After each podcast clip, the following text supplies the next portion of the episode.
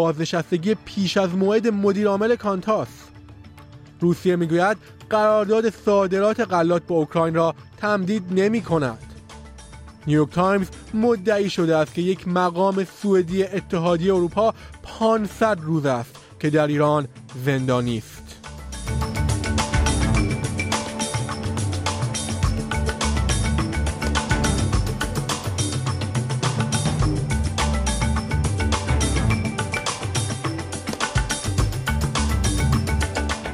درود بر شما شنوندگان عزیز نیو سرد هستم و بسته خبری روز سهشنبه 5 سپتامبر سال 2023 میلادی را تقدیم حضور شما می کنم.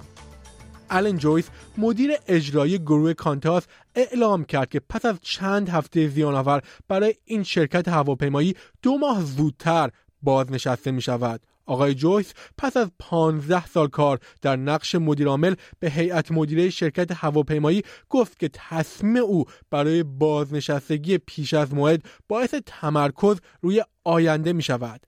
ونسا هاتسن مدیر اجرایی آینده این شرکت است. این اعلامیه کمتر از یک هفته پس از آن منتشر شد که تنظیم کننده رقابت استرالیا اقدامی قانونی علیه کانتاس به اتهام فروش بلیت پروازهایی که قبلا در یک دوره سه ماهه در سال 2022 لغو شده بودند شروع کرد. مایکل کین دبیر ملی اتحادیه کارگران حمل و نقل می‌گوید که از این تصمیم استقبال می کند. We think that renewal is needed. Renewal in the board is needed.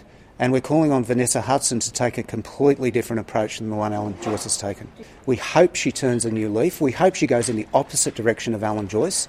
This now becomes a question about what does the Australian community think about the board? Certainly, the board has not covered itself in glory, and there's serious questions about it needing renewal.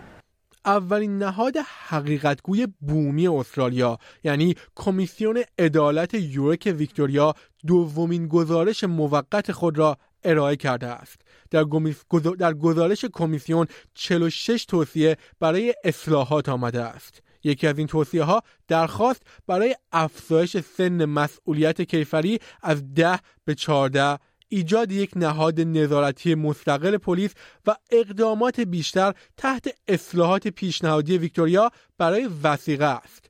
پروفسور النر بوک رئیس کمیسیون به NITV نیوز گفت که پذیرفته شدن توصیه ها بسیار اهمیت دارد. The system's broken really around children and uh, young people.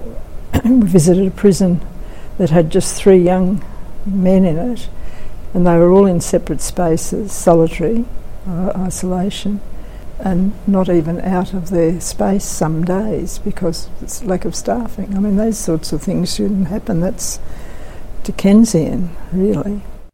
وعده رهبر اپوزیسیون مبنی بر برگزاری رفراندوم دوم در صورت عدم رأی آوردن رفراندوم صدای بومیان به پارلمان انتقادات از سراسر پارلمان فدرال را برانگیخته است پیتر داتن گفته بود که قصد دارد این وعده را در انتخابات فدرال بعدی عملیاتی کند او گفت که ترجیح می‌دهد به جای داشتن یک گروه مشاور ملی برای پارلمان در قانون اساسی نهادهای محلی و منطقه‌ای را قانونگذاری کند.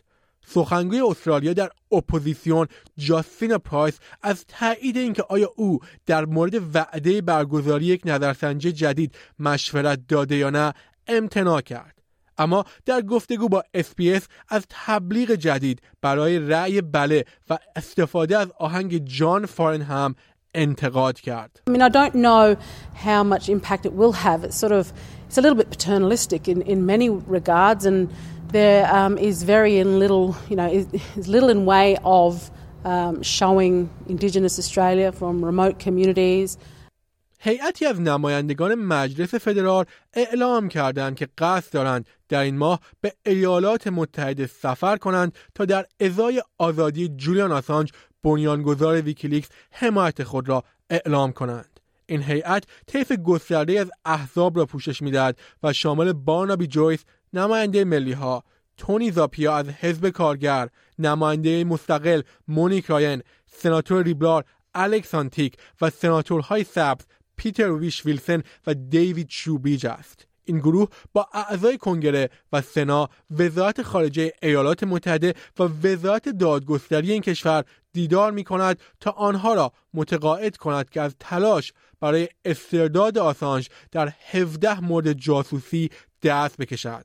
در حالی که به نظر می‌رسد این سفر از حمایت گسترده‌ای در کمبرا برخوردار است همه موافق لزوم آن نیستند. سایمن بیرمنگام رهبر اپوزیسیون در سنا میگوید که مدت زمان بازداشت آسانج وضعیتی است که خودش ساخته است So this is not the first time different MPs have chosen to speak up on the issue and the fact that some are travelling to the US is, is a matter uh, of their own decision. Uh, I acknowledge that this case has gone on for a very long period of time, but much of that uh, period of time, many of the delays have been a function either of the time Mr Assange chose to be in the Ecuadorian embassy, uh, which added years to these processes, or of course at present are the function of the different appeals that he is entitled to pursue to decisions that have gone against him in the court processes. اکنون اخبار بین الملل یک گزارش جدید هشدار داده است که 3500 مورد از گونه های حیوانی که به محیط های جدید وارد شدند موزر هستند.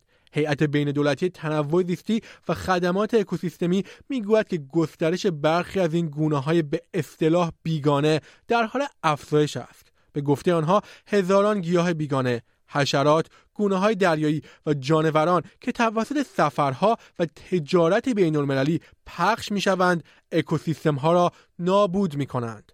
دانشمندانی که اطلاعات مربوط به چند دهه قبل را بررسی کردند به این نتیجه رسیدند که گسترش حیات وحش در سراسر جهان چگونه بر اکوسیستم های موجود تأثیر می‌گذارد. یکی از نویسندگان این گزارش پروفسور پروفسور پیتر استیوت وضعیت را وخیم توصیف کرده است.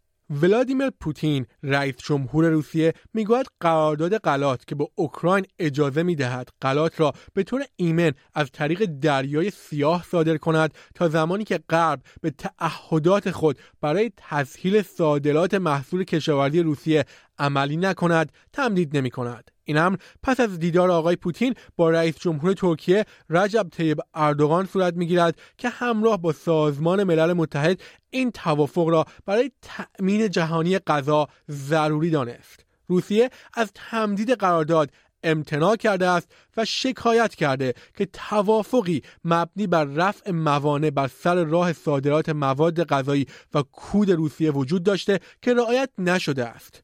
گالیب دارای دانشیار مؤسسه چتم هاوس می‌گوید فقدان یک قرارداد که به اوکراین اجازه صدور آزادانه غلات را می‌دهد تأثیر شدیدی بر امنیت غذایی جهان خواهد داشت. اکنون خبری از ایران نیویورک تایمز در یک گزارشی اختصاصی مدعی شده است که یوهان فلودرس کارمند سوئدی اتحادیه اروپا 500 روز است که در ایران زندانی است. آنها گزارش دادند که او بهار سال گذشته به ایران سفر کرده بود و در 28 فروردین 1401 زمانی که قصد خروج از ایران را داشت در فرودگاه بازداشت شد. ساعتی پیش هم کمیسیونر اتحادیه اروپا با تایید اینکه فرد زندانی در ایران شهروند سوئد است از تایید اینکه کارمند فعلی یا سابق اتحادیه اروپا بوده خودداری کرد. از سمتی ناصر کنعانی سخنگوی وزارت خارجه ایران در پاسخ به سوالی در این رابطه گفته است که در این رابطه اطلاعی ندارد.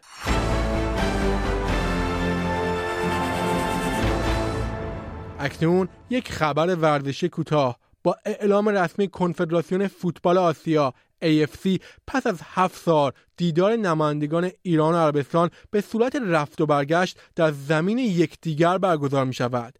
در بیانیه رسمی AFC آمده است که تمامی مسابقات بین تیم‌های ملی و باشگاه‌های فدراسیون فوتبال عربستان و فدراسیون فوتبال جمهوری اسلامی ایران به صورت رفت و برگشت برگزار می شود. در سال 2016 آنها تصمیم گرفته بودند که کلیه مسابقات تیم‌های ایرانی و عربستانی در مکانی بیطرف برگزار شود.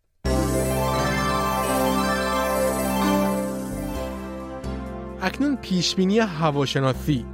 بر اساس گزارش اداره هواشناسی استرالیا پیشبینی هوای روز آینده در شهرهای کشور به این ترتیب خواهد بود. در سیدنی روزی آفتابی با حداکثر دمای 21 و حداقل 9 درجه سانتیگراد پیش بینی شده است. در ملبورن آسمانی ابری به همراه وزش باد و دمای حداکثر 19 و حداقل 7 درجه پیش بینی شده است. بیزبن روزی آفتابی با حداکثر دمای 27 و حداقل 16 را پشت سر می‌گذارد. پرت نیمه ابری خواهد بود و حداکثر دمای 19 و حداقل 11 برای آن پیش بینی شده است. ادلید یک روز آفتابی با حداکثر دمای 24 و حداقل 9 را پشت سر می‌گذارد. در هوبارد هوای ابری با حداکثر دمای 18 و حداقل 6 درجه پیش بینی شده است.